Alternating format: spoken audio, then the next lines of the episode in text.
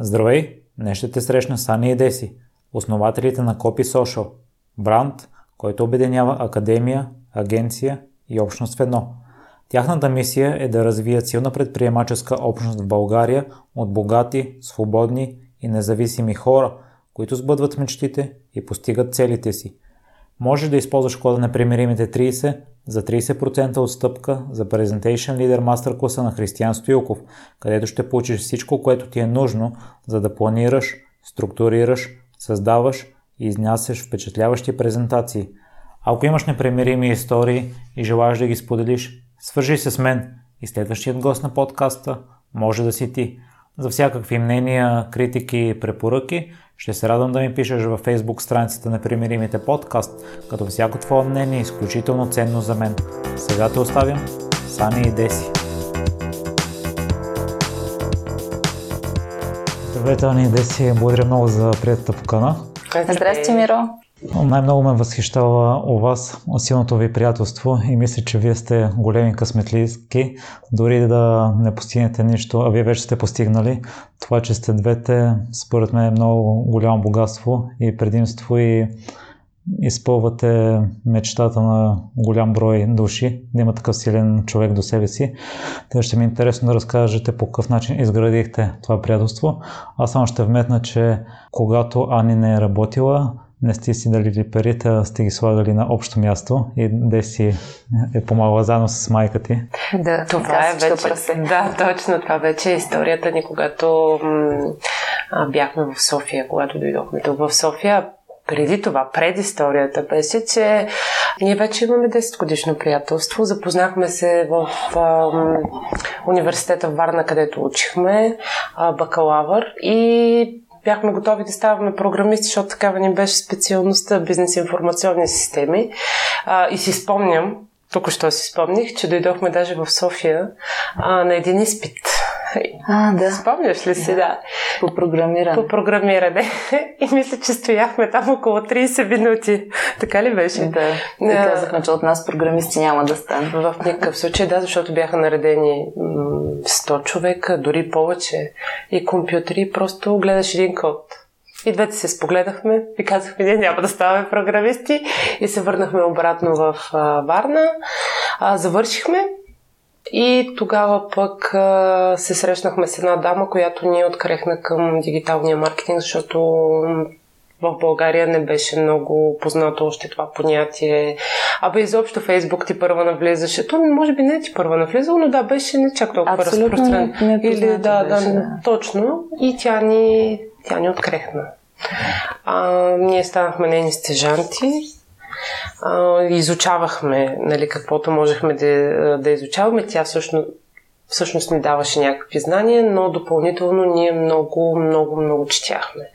И то предимно чуждестранна литература с всичките обучения и, и неща, които можехме да вземем от американския пазар.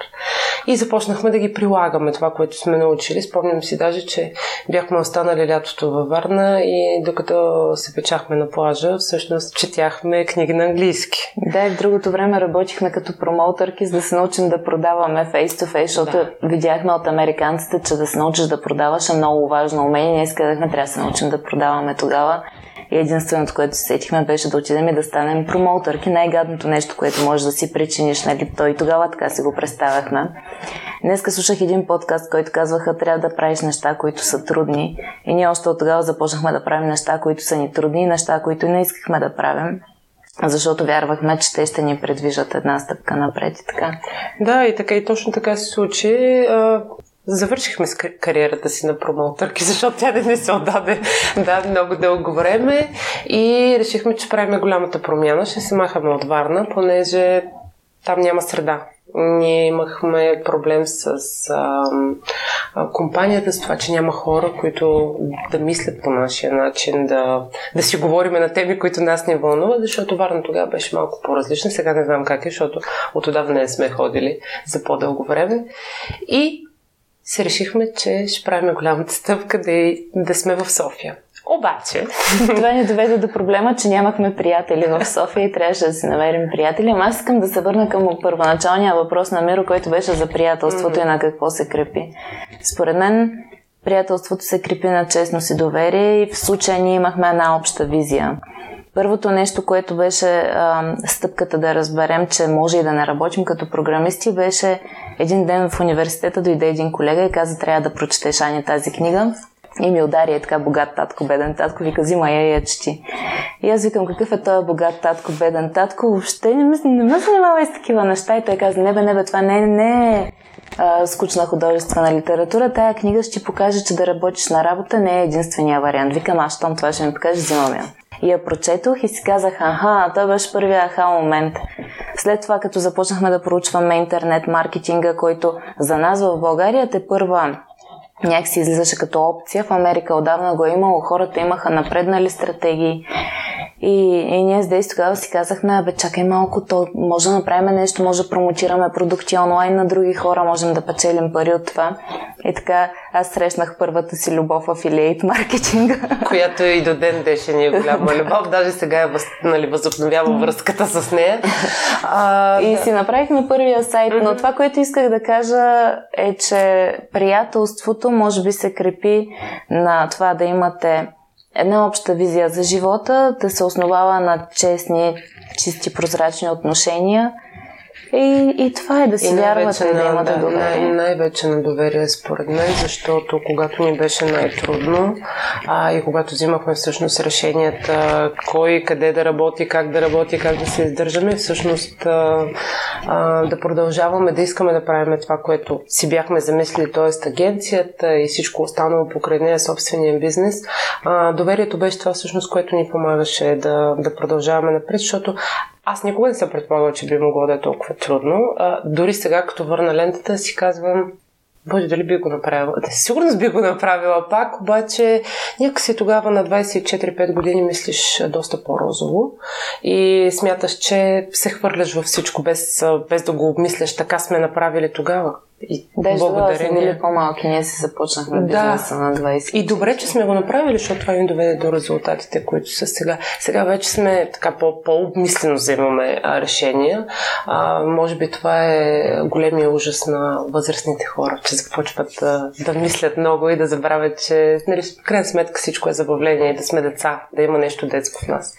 Но приятелството е доверие, много доверие към отсрещния, да знаеш, че в момента, в който нещо се случи, ти си абсолютно сигурен, че човека до теб ще ти помогне, ще ти даде насока или ако ще, ще се справи с ситуацията сам, защото ти в момента не можеш и така. И между другото споделяне, защото ние напоследък си говорим и с други приятели, които пък споделят проблеми от а, връзките си с а, гаджета или вече семейства.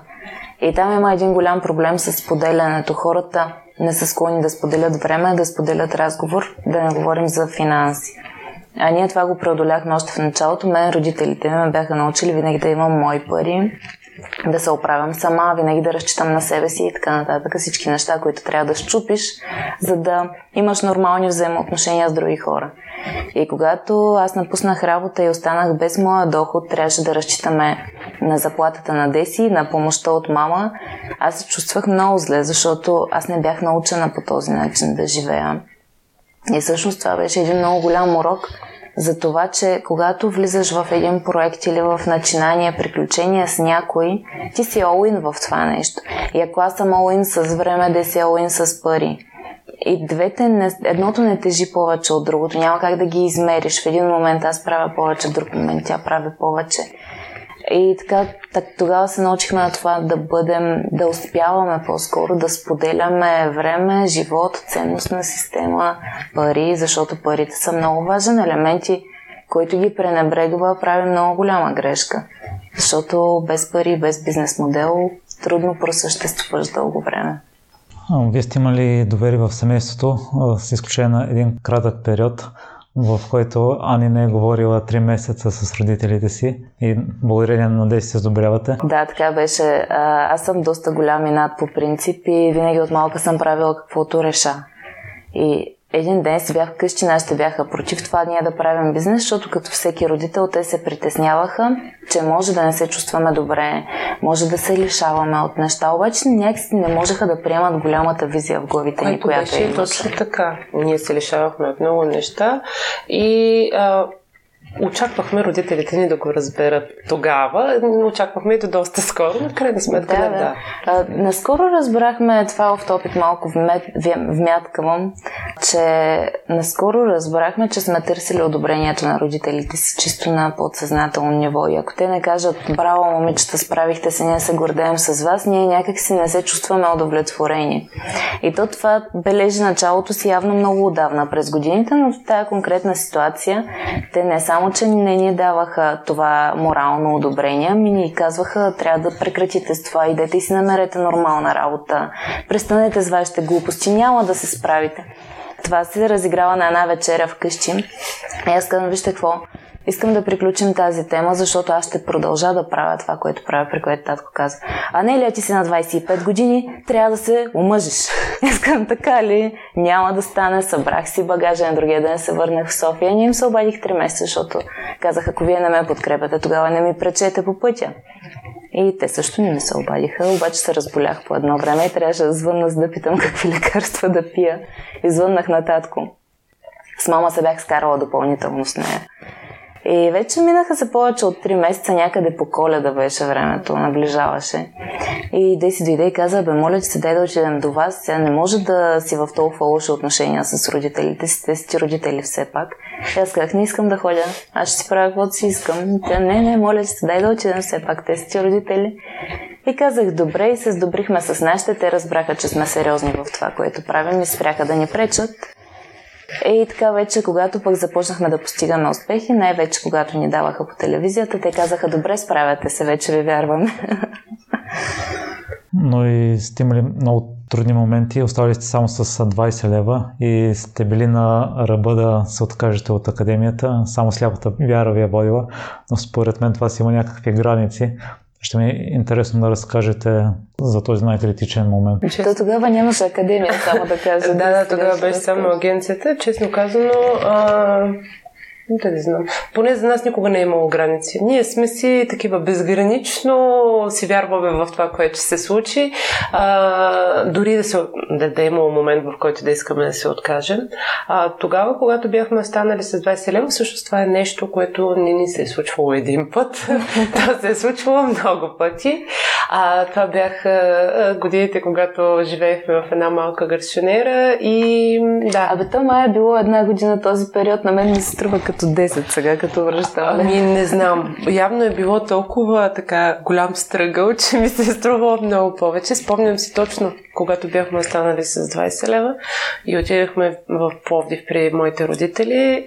И мама... Ние си купихме бензин за колата с тези 20 да. лева, защото стратегията беше отиваме без да кажем защо отиваме. Отиваме да ги видим, обаче все някой ще сети да ни даде някакви пари и ние ще бъдем спасени в крайна Спомням се, че мама ни беше купила билети за джаз и отидахме на джаз вечер с нея.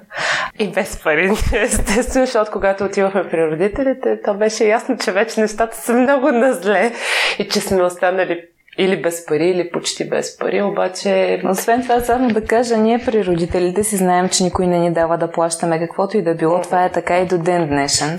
Факт. Независимо в какво положение сме, дали имаме или нямаме, родителите винаги плащат, защото това си е тяхното нещо. И моите, и техните mm-hmm. родители са си такива. Но в интерес на истината...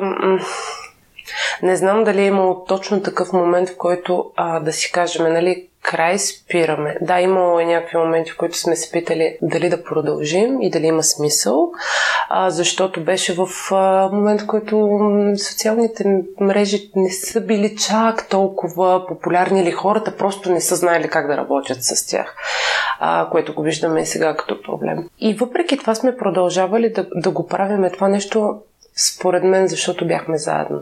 Ако бяхме по-отделно, може би беше по-голяма вероятността да се откажем. А, но при нас винаги е имало дори такъв баланс в отказването. А, нали, когато Ани е искала да се откаже, аз пък съм била на етап, който ние ще правим големи неща. То даже, между другото, не е точно отказване, ами просто изпадаш а, да, в депресия. депресия да. Или в черна дупка, ето да не, да не отиваме в крайността депресия, но това са много чести състояния, когато правиш твоето си нещо, един ден се събуждаш, кажеш, абе с правилното нещо ли правя, дали не прецаквам всичко, времето минава, не виждам резултати, защото пък в наше време сме свикнали резултатите да идват незабавно, штракаш с пръсти телевизора се включва и така. Е така сме свикнали да, да ги получаваме и когато се забавят малко във времето, започват да те удрят всякакви мисли на съмнение, които ако не се умееш да преодолееш, те ще се борят. И като че ли ние го наричаме теста на Вселената. Проверява дали ти стиска достатъчно, за да сбъдваш мечтите си. По-модерно му екзистенциална криза. А, да, така че а, винаги сме били на етапи, нали, когато едната е малко по-несигурна, другата пък е много сигурна и така. Това винаги ме, ми напомня за историята на... Как се казваха тези дето изкачват планините. Алпинисти. Алпинисти. Просто ми се губят някои думи. А, защо не са... М- алпинистите не се качват един до друг, а винаги единият издърпва другия, за да могат да се качат до върха. Ние сме по същия начин. Нали? Никога не сме така равни, но винаги едната или е пред другата и така. И, и така не се случват нещата. И може би за това нещата се случиха толкова години вече. Мисля, че пет, откакто имам да. бизнес. И има още нещо, което според мен е много ценно. Ние не си позволяваме да се самосъжаляваме. Ако това са много редки случаи, когато на някой от нас ни е се е случвало да изпадне в състояние на самосъжаление, другата е изкарала много грубо и рязко оттам, без, без да зачитаме някакви чувства и емоции в този момент, защото ти не можеш да останеш в това състояние за дълго. Което доказва, че ние нямаме перфектни отношения, дали да не си помислят слушателите, че ние сме тук някакво олицетворение на а, нали, безграничното невероятно и розово приятелство. Да, дзен, нали? Не, напротив, ние имаме много моменти, в които имаме и спорове, особено за работа, когато спорим или пък моменти, в които лично като човек нещо не е окей, другия му казва неща, които не иска да чуе, не му харесват в този един момент и така.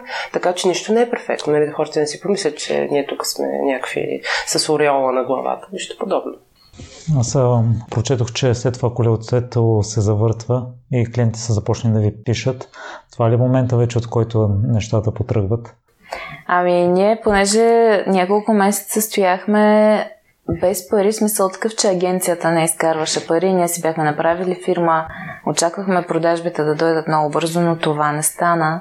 И трябваше да се научим да правим много неща, като cold calls, които не проработиха. И тогава пък започнахме.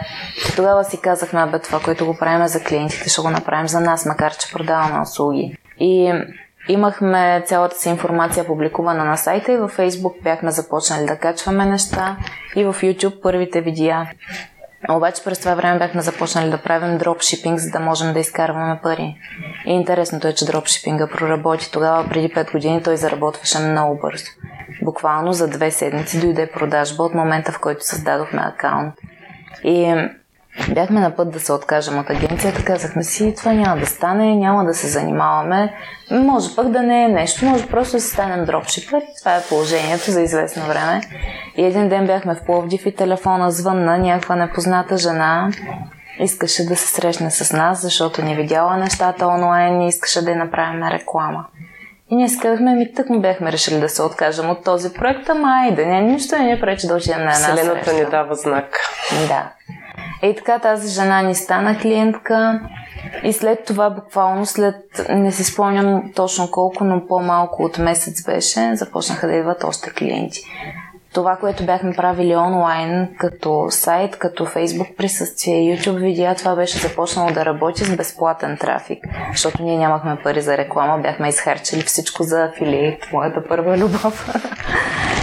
И така нещата се завъртяха, минаха се още няколко месеца, докато Дейси също напусна работа. И тогава много преломно беше, че започнахме да ходим на йога в този период, който много ни прочистваше мислите и точно тези моменти, които ти идва да се откажеш, йога много помагаше да се задържаме на терен. Тя и сега помага. Тя и сега, да. На други направи впечатление, като цяло след това ще ми се иска да чуя вашето мнение. А не ти си записал курс за продажби и си изпадал всичко едно към едно, но без никакъв успех. Та, може и книгите за личностно развитие да имат и тъмна страна. Защото аз да си предам също чета книги за комуникация, още следвам нещата, пък вътрешно не усещам някакъв резултат. Може би аз не ги изпълнявам на 100%. Та, ще ми е интересно да чуя вашето мнение. Ами, според мен промяната започва отвътре първоначално. Това, което си мислиш, особено когато си на по-малко години, защото годините оказват сериозно влияние. А, тогава си мислиш, виждам това нещо, отивам, прилагам го, то става. Тогава ние и двете следвахме курса на Джордан Белфорд, който е вълка от Уолл Стрит, който има уникална система за продажби, е направил много продажби, разбира се, не е изключително честни тогава. Ние си казахме, щом той го е направил и ние го правим. Това в момента ни трябва. И започнахме обаче от тези скриптове. При мен не стана, понеже аз правих тези обаждания. И тогава пък аз ти казах, разбрахме, т.е. не, че разбрахме, дойде ни идеята да започнем да използваме социалните мрежи, който беше този аха момент. А за личностното развитие, според мен е, за да минеш от точката на болка, където си сега, образно казано, до точката на щастие, където искаш да отидеш, ти първо преминаваш през някакъв хаото процес, който идва от книгите. Обаче истинската промяна е отвътре. Тоест ти да осъзнаеш, че ти си станал този човек. Например, ако започнеш диета за отслабване, ти си с нагласта, аз съм дебел, искам да отслабна. Обаче започнеш ли нов начин на хранене, който ти си с нагласта, аз съм нов човек, който започва да живее по този начин, състоянието ти отвътре се променя и ти започваш да предприемаш различни действия. И вътрешната ти увереност е много по-различна в този момент. Може би, когато правих Cold Calls, ако аз бях по-уверена отвътре, тогава резултата ще, ще да е много по-различен, но аз не си вярвах, че мога да ги направя. Между другото, книгите за личностно развитие помагат много в бизнеса. Да не кажа, че те са едно от, основ... едно от основните неща, които да пречупиш и в бизнеса, защото това какъв човек си много се показва и в, в бизнеса. Точно това, което каза Яни за увереността, това е личното ти състояние, то не е свързано с бизнеса. Нали? Бизнесът ти не може да бъде уверен. Ти си човека, който а, стои преди бизнеса. И ако ти не си окей, okay, това влияе на бизнеса и на бизнес отношенията ти, естествено на хората, с които искаш да комуникираш в работата си. Тогава, ако мога да дам две препоръки за книги, които с Деси много четем. Последно четохме Нова земя през лятото, която ние бяхме на етап его и на това да преборим егото. Нова земя много ни помогна. Я препоръчвам на всеки, който слуша този подкаст. С две ръце. Е Екхарт Толе, уникална книга, невероятна, много трудно се чете, но определено я препоръчвам. Другата е Неограничената власт на Тони Робинс, която ние и двете четем с дневник. Тоест тя не е нещо, което ти е вечерното четиво, тя е нещо, за което заключваш време в деня си, сядаш, четеш и пишеш и разсъждаваш върху начина по който ти мислиш и усещаш нещата. И аз мисля, че личностното развитие точно по този начин трябва да се гледа като нещо, което ти правиш, за да се превърнеш в друг човек, но ти полагаш усилия. Аз наскоро си замислях, че може би не знам по какъв начин да уча. Вие правите това всеки дневно, тъй като сферата в дигиталния маркетинг също се променя всеки дневно и съм сигурен, че сте изчели много-много книги по какъв начин учите, запомняте информацията, водите ли си записки и така нататък? Интересен процес е нашето учене, особено когато е по Viber и когато се ядосваме. Нали, то това, и това е част от ученето. Как учим? Не знам, аз уча посредством така картинки, които мога да запомня. Аз смятам всъщност, че повечето хора учат по този начин, обаче не могат а, да си го обяснят. Ние свързваме дадено нещо, което прочетем с случка. Тоест аз не запомням самия текст, който пише, аз си представям случката и така много по-лесно асимилирам това, което научавам. Както и с всички американски обучения. След което ми е много лесно а, това, което съм видяла, запомнила, да го изговоря с а, Ани. Вече в този брейнсторминг ние да видим какво сме научили и да видим как можем да го приложим. На мен това много ми помага. И особено вече, нали, като се поздърпаме, поскараме, то това е част от самия процес. Не знам ти как учиш. Ами аз как уча обикновено, когато видя, че има някакъв проблем или нещо, което искам да постигна, аз започвам да търся кой е решил този проблем преди мен и отивам в YouTube, в Google, навсякъде, където мога да изрова информация за хора, които са успешни там. И като ги намеря, започвам да слушам всичко, което те са направили. Аз съм много крайна в ученето си. Отивам и изяждам цялата информация. Способна съм денонощно да ги слушам, както напоследък Ръсъл Брънсън, да иска че го слушам повече от жена му. Но той има нещо, което аз искам да науча. И какво правя? Първо слушам това, което трябва да чуя или чета, зависи какъв ми е източника. След това отивам и прилагам на практика.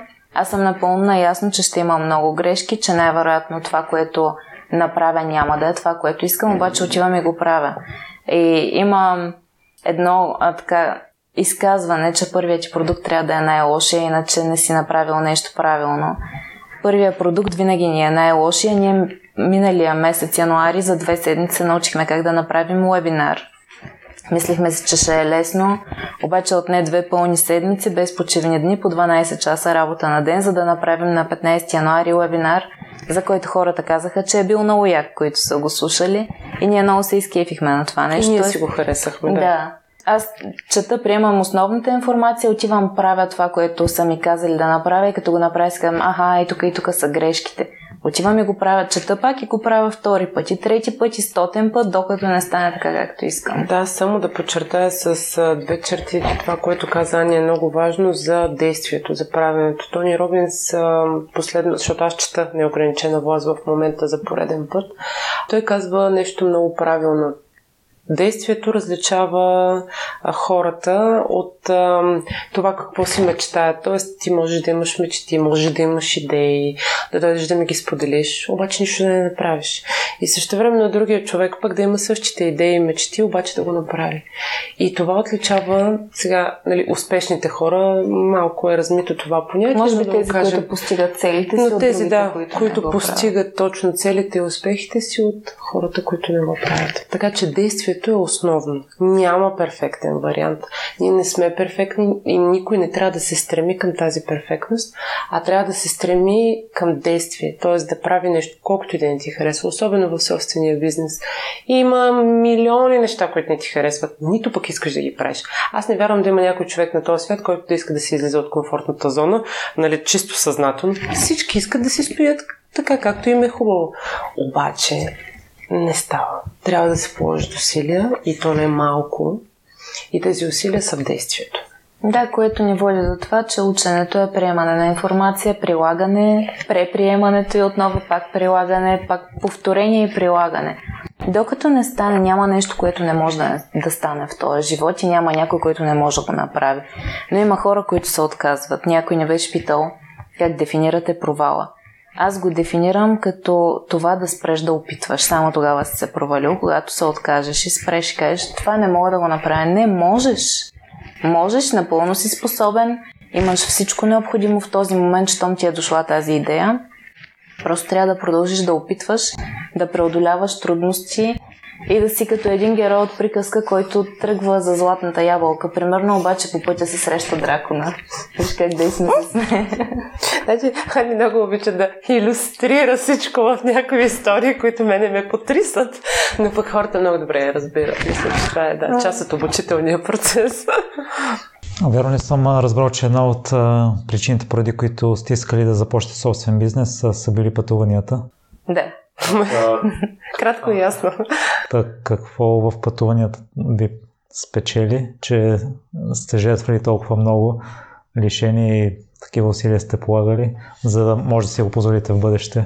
Аз веднага се сещам за последното ни пътуване, което беше до Милано и мисля, че това олицетворява всичко и отговаря на въпросите. Просто ние си прекарваме много добре, като си пътуваме. Винаги отиваме с нагласта, че ще си прекараме добре и се забутваме в разни малки улички, а, в които попиваме самия град. И мисля, че това много ми харесва в пътуванията, особено когато последния път бяхме а, двете. И а, нали, обичам всичките ни приятели, обаче беше много хубаво да сме двете, защото не се съобразявахме с никой. И, и обиколихме а, огромна част от Милано и просто преживяхме това ми харесва всяко, всяко пътуване. Когато си мислехме нали, за пътуванията, преди да ги осъществиме в началото, нали, не съм си го представила така. Аз си го представях като яхваме самолета и обикаляме света. Нали? Нещо, което не точно така се случи. Но в момента, в който го изпитах поне аз, много ми харесва. Смесицата с хората, културата, нещо, което е коренно различно тук от, от България и от света, в който живеем. Защото света е много шарен, много хубав и има какво да се види. Аз, когато за първи път бях в Нью Йорк, тогава усетих тяхната безгранична свобода и колко много си вярват. И когато бях там, под небостъргачите, си казах, абе чакай малко, аз мога да имам всичко, което си поискам. Въпросът е колко опитвам. И това много ме заплени по пътуванията. Освен това, аз много обичам да пътувам с самолети, да летя, защото някакси усещам пак тази свобода. И... Извлак е хубаво, но не петеше. Да. а, и така, мене ме печелят а, в пътуванията, приключенията, това, че се впускаш в нещо непознато, срещаш нови хора, различни, преживяваш неща, които тук няма как да преживееш и отцветяваш живота си по най-невероятния начин, защото когато се наложи да спрем да си купуваме дрехи, а ние бяхме стандартни консуматорки, момичета на 20 и няколко години, тогава разбрахме, че не е нужно да имаш три гардероба с дрехи, обаче е много по-яко да правиш пътувания с парите, които би дал за тези дрехи. И да имаш преживявания, които буквално ти пълнят душата. Но имате и друга мисия отвъд академията, академията ви Copy Social, да създадете на академия за върхови постижения. Какви са стъпките, които все още трябва да извървите, О. за да осъществите тази идея? Много са. А стъпките са много. Аз се надявам наистина а, в едните, не знам, 10 години да го свършим. Това, защото това наистина е една амбициозна цел, мисия и, и мислиме да го така, да съберем всичко, което сме видяли и ще видим нали, от нашите пътувания и да го, да го вкараме тук. То ще си един шрам, си го бяхме даже замислили.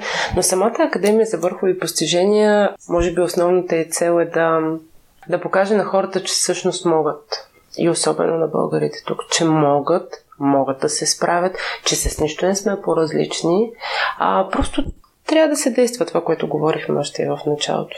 Трябва да, а, така, да си излезнеш от от любимата ми фраза, нали, от зоната си на комфорт и, и, и да действаш. Да, страшно е, сигурно, много е страшно, обаче пък си заслужава страшно много. Спомням си дори първото ни обучение, което кога направихме? 2017 година 16, или 16, да. Беше много страшно. В моята глава, поне не знам, за теб беше много страшно. Излезнахме пред 10 човека, с които трябваше да прекараме два дни и да ги научиме нали, на нещо. Обаче, въпреки това, прескочихме тия страхове и го направихме. Вчера бяхме на едно събитие на една наша приятелка, която за първи път направи събитие и каза Леле, не мога да разбера вие как излизате пред хора. Ма то било много страшно. нали, тя, тя беше толкова вълдушевена и въпреки това, нали, като излезне и забрави половината неща, които искаше да, да каже. Ама беше много готино, защото си го призна, защото нали, всеки се притеснява, но точно е, ето това да олицетворява академията. Нещо голямо. Нещо, и което... хората да олицетворява всеки един малък човек, който си сбъдва мечтите, намира среда, намира приятели, защото на нас не се случваше много пъти да търсим приятели и намирахме най-различни приятели.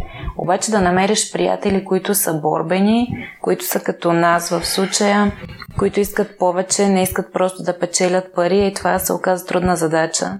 И ние много ги търсихме под дърво и камък и сега имаме такива приятели. В нашата академия влизат такива хора, които те са мечтатели до голяма степен, искат, имат една визия, искат да направят нещо отвъд това да продават продукти и услуги, искат да имат кауза за това, както в случая Йоанна, за която разказа Деси, тя е гримьор, обаче с грима и с всичко, което знае за красотата, иска да накара жените да се чувстват красиви, което е страхотна кауза зад грима, защото гримьор много. Нашата мисия е да помогнем на всеки човек, който е готов да работи, да сбъдне мечтите си, да постигне върховете в живота си, защото бизнеса не е единственото нещо. Имаш отношения с хората, имаш удовлетвореност по други линии. Например, при мен е пътуванията. Аз ако не пътувам, не се чувствам добре. Съответно, трябва да пътувам. И, и трябва да бъдеш и здрав, освен това, защото в едно тяло, което ти не поддържаш добре, ти няма как нито да се чувстваш добре, нито да постигаш всичко останало. И искаме Академията за върхови постижения в крайния вариант да покрива тези основни аспекти здраве, връзки и бизнес, защото те са трите основни стълба на, на живота на всеки човек. И има много аспекти и много нюанси отвъд това, но това е нашата концепция за тази академия. Просто искаме да помогнем на хората да се осъществят по най-добрия начин и да намират среда, защото ако няма кой да те дърпа като алпинистите, понякога си склонен да се откажеш. Ако не беше Велизар, когато започвахме, и ние за него съответно, може би и тримата щяхме да се откажем тогава. Аз си спомням, когато той продаде първия си продукт в Амазон и спечели 3 долара, ние празнувахме, ние толкова много се радвахме. Беше най-якото преживяване, продаде най-грозната чаша на света. Обаче беше страхотно и, и тази подкрепа намираш истински приятели, когато видиш, че другия се радва за твоя успех, а не ти завижда тогава, защото когато сме тъжни, всеки има своя история, за която се натъжава. Но да бъдеш щастлив заради успеха на другия е много трудно. И е такива хора искаме да създадем, хора, които си вярват, работят и постигат. Това е визията за академия. Ани, Десия, ваше мнение какво е за отказването и дали идеята ни има потенциал? В миналото са ми гостували гости, които може би са изпреварвали времето си, идеята се застопорявали. Силвина Форнаджиева, която ми гостува преди няколко епизода, каза, че има два варианта. Един е да оставиш и да вършиш работата си, да не я занамаряваш, да публикуваш съдържание и когато му дойде времето, тогава да я пуснеш и вече покрай желанието ще просъществува. Другия вариант е действително да се откажеш и да се захванеш с нещо друго. Ти ли отговаряш да? Не, замислих се, че ние също сме имали много гениални идеи през времето, обаче поради много фактори не сме ги осъществявали и сме ги виждали след няколко години осъществени от някой друг. Тогава сме си казвали, нали, какво ни е, какво ни е липсвало. Нали? Почваш да си изброяваш фактори. Решителност, ти самия не си бил готов, пари или каквото и да било. Може би да, слагаш идеята някъде и продължаваш да работиш за нея в момента, в който си готов. А ако тази идея чак толкова много те пали и ти харесваш, ще направиш дори да ти отнеме една и две години. А в случая, когато не го прави, значи не е било твоето нещо, според мен.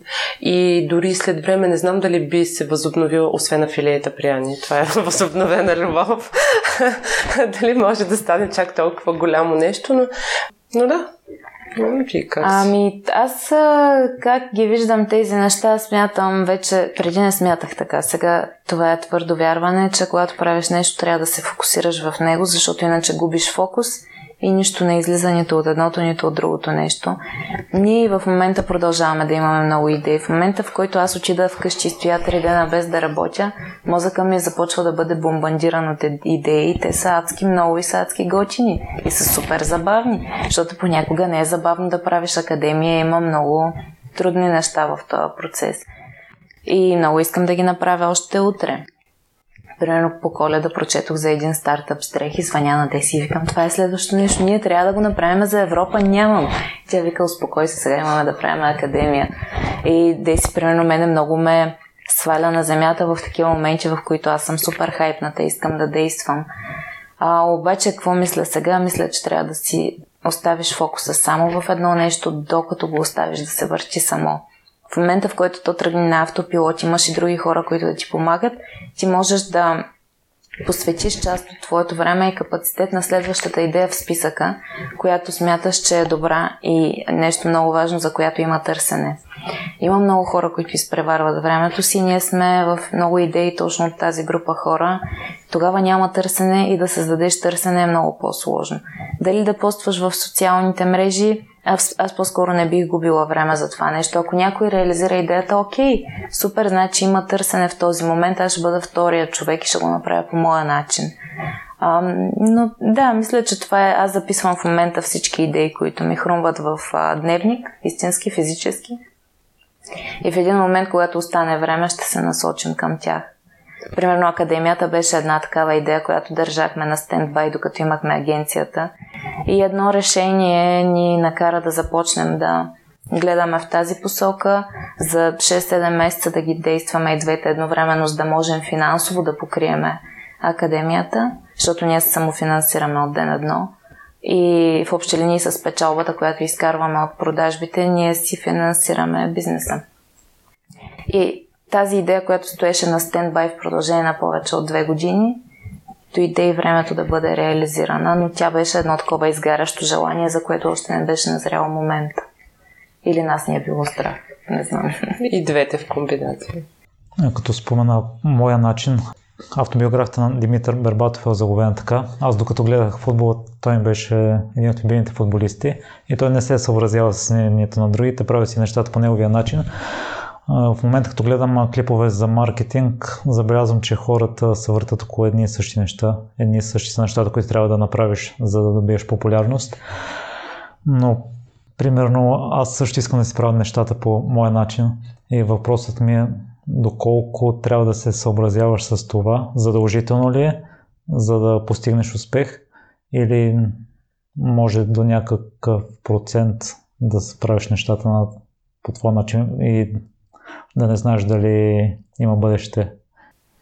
Със сигурност трябва да ги правиш по твоя начин, защото така както ги направиш по твоя начин, никой друг не може да го направи. Тоест, ти предаваш твоята история, твоята енергия по начина по който ти ги виждаш, усещаш, разбираш, мислиш, чувстваш нещата. Нито един друг няма да го направи както теб със сигурност. В, както в диджитал маркетинга и всяка друга сфера има правила. Има дадени правила, които, нали, ако искаш да да вървиш напред, е хубаво да, да спазваш, защото няма как. Основите са едни вече. Надграждането, всеки по различен начин го а, разбира, нали, спрямо своята история и спрямо своето нещо, което прави. Така че аз бих казала, че трябва да се комбинират и двете неща. Да има някакъв баланс. Нали, не винаги това, което правиш ти по твоя си начин е възможно най-правилният. А, хубаво е нали, да видиш и примери, да видиш и другите хора как го правят и вече оттам ти да си извлечеш ползи, точно как ти ще разкажеш за твоето нещо, как ще, си, как ще привлечеш хората за твоето нещо. Но в диджитал маркетинга бих казала, че правилата са много така приятни за спазване, защото могат да се нарушават понякога, могат нали, естествено да, да се модифицират спрямо, спрямо човека, спрямо бизнеса и е много динамична среда, която позволява позволява много и благодарение на нея се случва всичко това. Благодарение на нея ние в момента с теб си говорим и правим това интервю. Защото ако не бях социалните мрежи и малкото правила, които спазвахме, и после по-големите, защото нали, Фейсбук става все по-лошия татко, нямаше да, нямаше да бъдем ние, нямаше да бъдем Ани и Деси преди Copy Social, защото и ден днешен много хора май не знаят, че ние сме Copy Social, а сме Ани и Деси. Но точно... както има академията, започна да се популяризира. Май да, виж права си, Сани винаги сме се шегували, че ще си направим бранд. Ани и Деси, поне със сигурност той нали ще бъде доста разпознаваем, може би и по-бързо ще се разпространи от Copy Social. Аз в връзка с този въпрос бих казала едно нещо. В началото и до ден днешен ние правим това, което си искаме. Не е най-добрият подход винаги. Има моменти, в които да го правиш и моменти, в които да следваш отъпканата пътека, защото стигаш по-бързо. Аз винаги си представям да следвам една отъпкана пътека и една, която трябва да си правя сама, нали, което ти спестява време. А, много показателен пример за това е това, че с Велизар започнахме онлайн бизнесите си по едно и също време. Той като мъж отиде за една система и без да задава въпроси я приложи мота му, както му казаха американците. Ние взехме една система, втора, трета. Казахме това не ми харесва тук, другото там, а тук ще се взема едно от там, второ от там, трето. И Започнахме да тестваме, не проверихме какво е търсенето на пазара, което сега учим всички да проверяват, защото ние направихме тази грешка. И Вили постигна успех много по-бързо от нас, чисто финансов успех. От тази гледна точка аз мятам, че когато започваш те първа, е хубаво да отидеш и да се научиш от някой, който го е правил вече сто пъти. Да вземеш неговите стъпки, да ги направиш и ти, да тестваш и когато постигнеш някакъв резултат, да върнеш лента и да кажеш тук това ми хареса, това не ми хареса, сега когато продължа нататъка, обаче вече имам успех, аз имам базата на която да стъпя и да мога да бъда себе си. Обаче да бъдеш себе си още от ден едно, според мен е по-бавната стратегия. Тя не е по-лоша в никакъв случай. Вие сте се ориентирали към малки и средни бизнеси. Ще ми е опитно да чуя какво е предизвикателството и разликата между това и спрямо големите бизнеси с голям бюджет? Огромно. Предизвикателството е голямо, трудностите са много големи. А, докато а, си говорим сега, се сетих нещо много интересно. То е всъщност ми изплува и не знам дали въобще сме говорили за това. Когато говорихме за Академията за върхови постижения, Ани спомена, че в нея искаме да са хора, които нали, правят нещо отвътре, от себе си, с, с, сърце и душа. Това беше още в началото заложено в услугите ни. Искахме да работиме с малки бизнеси, които, които правят нещо хубаво, правят го наистина с желание и го продават а, честно. И наистина много се запалихме по тази идея. Особено и хендмейд нещата, творци, хора, които наистина правят нещо красиво и го продават. Нямахме никаква представа с какво се захващаме. Нали, това го казвам още в началото, защото малкият бизнес е много ограничен. А, ограничен е още в началото чисто финансово, което е нали, немалък фактор. Ограничен е до някаква степен и, и собственика му, защото не вярва достатъчно много в това, което прави. И може би това е една от темите, които и ние с Сани ще а, заложим, че идеята се превръща в бизнес и хората трябва да вярват в идеята си, в бизнеса нали, по един и същи начин. И че нали, крайна сметка ти от бизнеса си вадиш пари, за да можеш да продължаваш да правиш това, което правиш и да създаваш удоволствие за хората. С корпорациите е по-различно или с по-големите бизнеси, защото те вече разполагат с екипи, разполагат с а, хора, които така, дори в екип от маркетинг, специалисти, които правят тези неща вместо тях. Докато един собственик на малък бизнес трябва да направи всичко сам. Което понякога е много стресиращо, дори може би не понякога, 59% от случаите е много стресиращо, защото той трябва да се научи на всичко. Да бъде един екип от 10 човека, както ние сме били. А, ние макар че професионално се занимаваме с маркетинг, ние доста често сме всякакви. Оператори, тон режисьори, нали, пишеме си сценарии, пишеме си постове във всички мрежи, нали, което е много трудоемко, много времеемко, което значи, че ние трябва да се научим много неща. Освен това, продавач, водител, финансист, абсолютно всичко, което HR. Точно. Собственика на малък бизнес трябва да бъде и той така. Трябва да бъде много гъвкав. И в началото ние не го разбирахме това. Абсолютно честно, нали, ние си мислихме, че ние като седнем да прочетеме 10 книги, примерно, казвам съвсем примерно, за един месец и собствените си ще го направят, нали, за да могат да се научат сами да си го правят. Не, не е така доста, доста по-бавен е този процес на разбиране, особено когато вече са намесени социалните мрежи, които така се оказват един е, голям камък, нали, е нещо много страшно, но всъщност, както виждаме, то не е нищо страшно, дори в нашия разговор тук. Това си е част от а, съдържание от социалните мрежи. Така че няма нищо страшно, но, но да, по-различно е, много по-различно и за това а, доста често и сами сме си говорили, че не може да се съпоставят малки бизнеси с големи. Едни и същи стратегии не работят за тях. Малкият бизнес и големият нямат общо.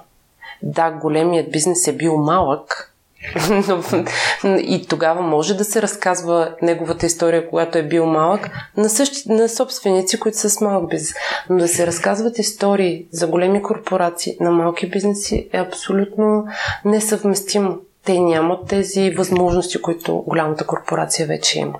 Да, аз бих добавила тук един пример иллюстративен – няма да кажа кой е бранда, но миналата или по-миналата година а, говорихме за, с други колеги за рекламата на един популярен бранд, за един от неговите продукти, а, чието бюджет само за социални мрежи за лятна кампания, която продължи около 3 месеца, беше 200 000 лева. Който и да е друг малък бизнес няма този бюджет. Това е бюджетът ти за 10 години напред при добри ветрове, които духат с тебе. И аз смятам, че малкият бизнес, стартиращия бизнес, той трябва да бъде много креативен и да използва социалните мрежи, за да компенсира това, че той няма 200 хиляди за един продукт за лятна кампания, само за социални мрежи, защото с 200 хиляди лева в България, каквото и да пуснеш във Facebook за 3 месеца, то ще обиколи всички с профили във Facebook, че и в Instagram. Но когато имаш 200 лева бюджет на месеца и тогава играта е много различна. Тогава трябва да идеш да мислиш за видеа, да мислиш за истории, как тези истории влияят на хората, да мислиш за това как бързо да направиш продажби, т.е. ти влизаш в директния маркетинг. С видеото, което направиш, че трябва да докараш клиенти, за да може те да ти доставят бюджет за реклама, за да можеш да вземеш примерно 20% от това, което си спечелил и да го вложиш обратно в реклама. И така, собственика на малкия бизнес, стартиращия предприемач, че и средните трябва да бъдат много креативни в това, което правят и да използват креативността, с която сме родени и всеки от нас я има, за да измислят по различни, по-интересни неща и да могат да се възползват от същата сила, която имаме, защото ти в тази лятна кампания, като малък бизнес, ще се състезаваш с бюджета на големия бизнес. Тоест пред Фейсбук алгоритъма сте ти и той. И трябва алгоритъма да ти даде някакъв трафик и на тебе. Но той ще иска да вземе онези 200 000 лева. Така че ще показва другите много повече и ти трябва да хванеш вниманието на хората. А, в ам, американския маркетинг, от който сме се учили, има една строк, е, структура. Има една структура, която се нарича Hook Story Offer. Тоест ти ги хващаш този хук, който може да бъде снимка, може да бъде заглавие, изречение. След това трябва да разкажеш атрактивна история, която да завладее съзнанието на хората и след това да дадеш оферта. Като оферта може да бъде кликни за да гледаш подкаста ми. Това, за което си говорихме по-рано. Просто да им дадеш следващата стъпка. И когато си малък бизнес, трябва да правиш всички тези неща. Аз преди задавах въпросите за успешни клиенти. Вие сте разказ... разказвали за част от тях, но има ли неуспешен клиент? А, говоря за неуспешен клиент, който е следвал всичко, което правите, а не за този случай с ресторанта, в който вие сте им дали готови стратегия, те не са ги спазвали. Ами аз бих казала, че и това е неуспешен. От хората, които са в академията, има хора, които не предприемат действие което може би забавя техния успех, бих казала, но те имат достъп до обученията постоянно, така че успеха си могат да го подновят. Има такива, които не действат. Тези, които действат, много бързо им се виждат резултатите. От клиентите, с които сме работили, има такива, на които много такива, на които сме давали безплатни съвети за бизнеса им. Съответно, нито един такъв съвет не е влизал в употреба, защото е безплатен и защото не си платил за него. А, не знам, ти сещаш ли се за нещо? Аз така бих определила неуспеха като цяло. Да, да, абсолютно съм съгласна, защото ние поименно не може да се сетим или да кажем каква е била случката. А, определено с, за клиентите си, както и за сега в академията, ние дава, даваме и сме давали специално за клиентите си много повече, отколкото те дори са си плащали. Абсолютно го казвам с ръка на сърцето. И всичко, което сме давали, за жалост те пък не са искали да го приложат, точно защото са били малки бизнеси и е трябвало да дадат много повече от себе си, но нали, защо, защо да го правя след като някой пуска рекламата? Само, че, както и предполагам всички а, курсисти в академията и а, хората, които гледат и безплатните ни канали, трябва вече да се разбрали, че рекламата въобще не е нещото, което е големия проблем. Големия проблем е преди рекламата и всичко, което се прави преди нея, защото рекламата е два бутона и актив. Това е нищо друго. Ако си свършил добре работата, да, а, да, също така имало е случаи, в които хората искат да вкарат продукти, за които все още няма търсене. Това отнема повече време и повече пари. И малкия бизнес по-трудно издържа на това нещо и се отказват. Това също може да се определи като неуспех. И затова ние съветваме всеки да провери търсенето. Много по-лесно е да отидеш там, където вече а, хората искат да купят даден продукт и ти да застанеш да се позиционираш в тази ниша, да започнеш да се промотираш и да предлагаш твоите неща, тогава продажбите идват почти незабавно. Но е много по-трудно да накараш хората да искат нещо, което те не искат в момента, е много по-скъпо. Ани, да къде слушателите могат да ви намерят, да се свържат с вас или да ви следят? Навсякъде. Навсякъде. В Инстаграм, в Фейсбук, в YouTube канала ни, YouTube канала на Copy Social и този на, а, на Ножици, който е на Ани и тя там споделя много неща. И аз ще взема да се включа в него. в а, Фейсбук страницата на Copy Social, в а, Фейсбук страницата на Ножици, както и в Инстаграм. Ние сме навсякъде сме налични. А, естествено, а, за всички слушатели, Али не си отговаря на съобщенията, така че ако някой иска да се свържи с нея, може да ви пише на мен. Ани, ти вече засегна темата за провал, но на мен това са ми два стандартни въпроси, които ви задавам към всеки. В какво сте се провалили? Ние нямаме провали. Защото никога не сме спирали да опитваме. Да. Няма, да, няма, няма такъв. Абсолютно не. А, провалът, Ани много добре го дефинира. Това е момента, в който спираш да правиш каквото и да било. Всичко останало е уроци.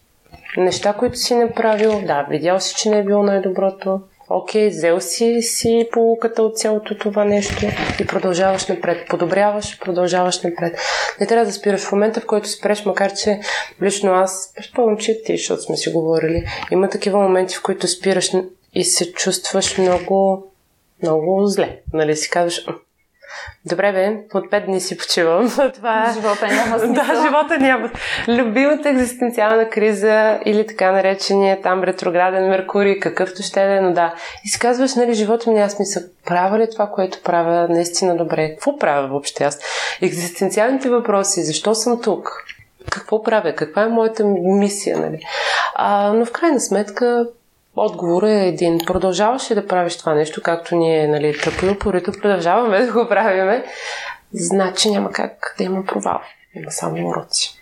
Да, аз го наричам да се спънеш и да паднеш, обаче когато се спънеш и да паднеш, ти имаш опция да стоиш и да ревеш или да станеш и да продължиш да вървиш. Куцаш, не куцаш, продължаваш да вървиш. Може това е да, е положение. Може да станеш поревавайки и да продължиш.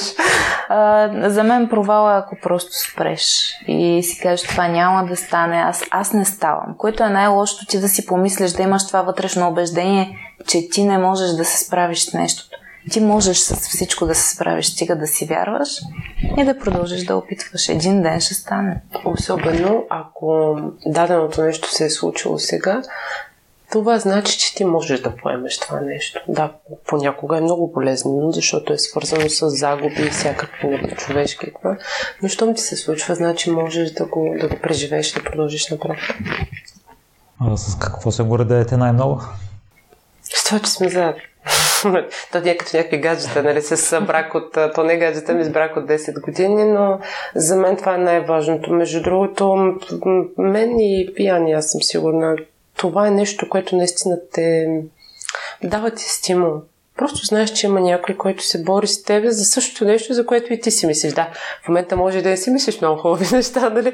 но някъде там дълбоко знаеш, че някой заедно с теб има същите виждания, същата кауза, искате да направите нещо голямо, защото за мен нещата, които правим, те са много големи в моята глава. Да, понякога ние двете, понеже сме много критични, забравяме да да благодарим за това нещо. И ам, то не да благодарим, ами наистина да си дадем сметка, че това, което правим, наистина променя. Променя средата, променя хората и особено когато, когато ни пишат и получаваме имейли точно с такива неща. Но, но за мен това е най-важно, защото каквото и да се случи, академията може да поеме друга посока. Бизнесът ни може да поеме друга посока. Може да правим още хиляда бизнеси. Това, че ги правиме заедно, водени от тази мисъл, от това, в което ние вярваме, а ние сме изключително честни. И въобще не се срамувам да го кажа, защото и в работата си с клиенти сме били страшно честни. Дори не сме взимали пари за много неща, които не сме правили. Това мене ме кара да, да се чувствам много, много добре и да се чувствам някакси сигурна. В моменти, в които дори аз не съм сигурна в себе си. Да, аз съм напълно съгласна с това, което каза Деси. Първото нещо, с което се гордея, това, че а, въпреки много перипети си запазихме приятелството и продължаваме да вървим по един и същи път, защото когато се появят пари, липсата им и наличието им прави много проблеми. А, ние никога не сме се карали за пари. Дори в много случаи аз не знам колко пари има в банковата сметка, както и тя. Никой от нас не ходи да си взима пари от общите и така да се вземе малко за нея. Много честни отношения и това е голяма гордост и голяма радост, че сме го постигнали, защото то не е нещо, с което се раждаш или получаваш, ти работиш за него. И нещо друго, с което аз много се гордея е академията, защото самото наличие на академията – е благодарение на това, че ние преодоляхме един много голям страх и то е страха от несигурността. Защото за да имаме академията, ние трябваше да се фокусираме изцяло там и да си оставим бизнеса, който носи пари. А да оставиш нещо, което ти прави пари. Златната кокошка е много трудно решение и някак си не знаеш дали си на правия път, защото всички са те научили, че трябва да си гледаш сигурното. То е еквивалент на сигурната работа, това нещо. Ние направихме план за сигурност в общи линии, но наистина да оставиш нещо, което прави пари е много трудно. Обаче ни доведе до едно ново аз, което е ново аз, което не се страхува, вярва в идеята си, вярваме една в друга и се борим за това, което искаме и за голямата си визия, защото това да имаме агенция и да работим за 20, 30 или 100 клиенти не е същото като това да помогнем на 20, 30 или 100 човека да сбъднат мечтите си, защото те го искат от сърце.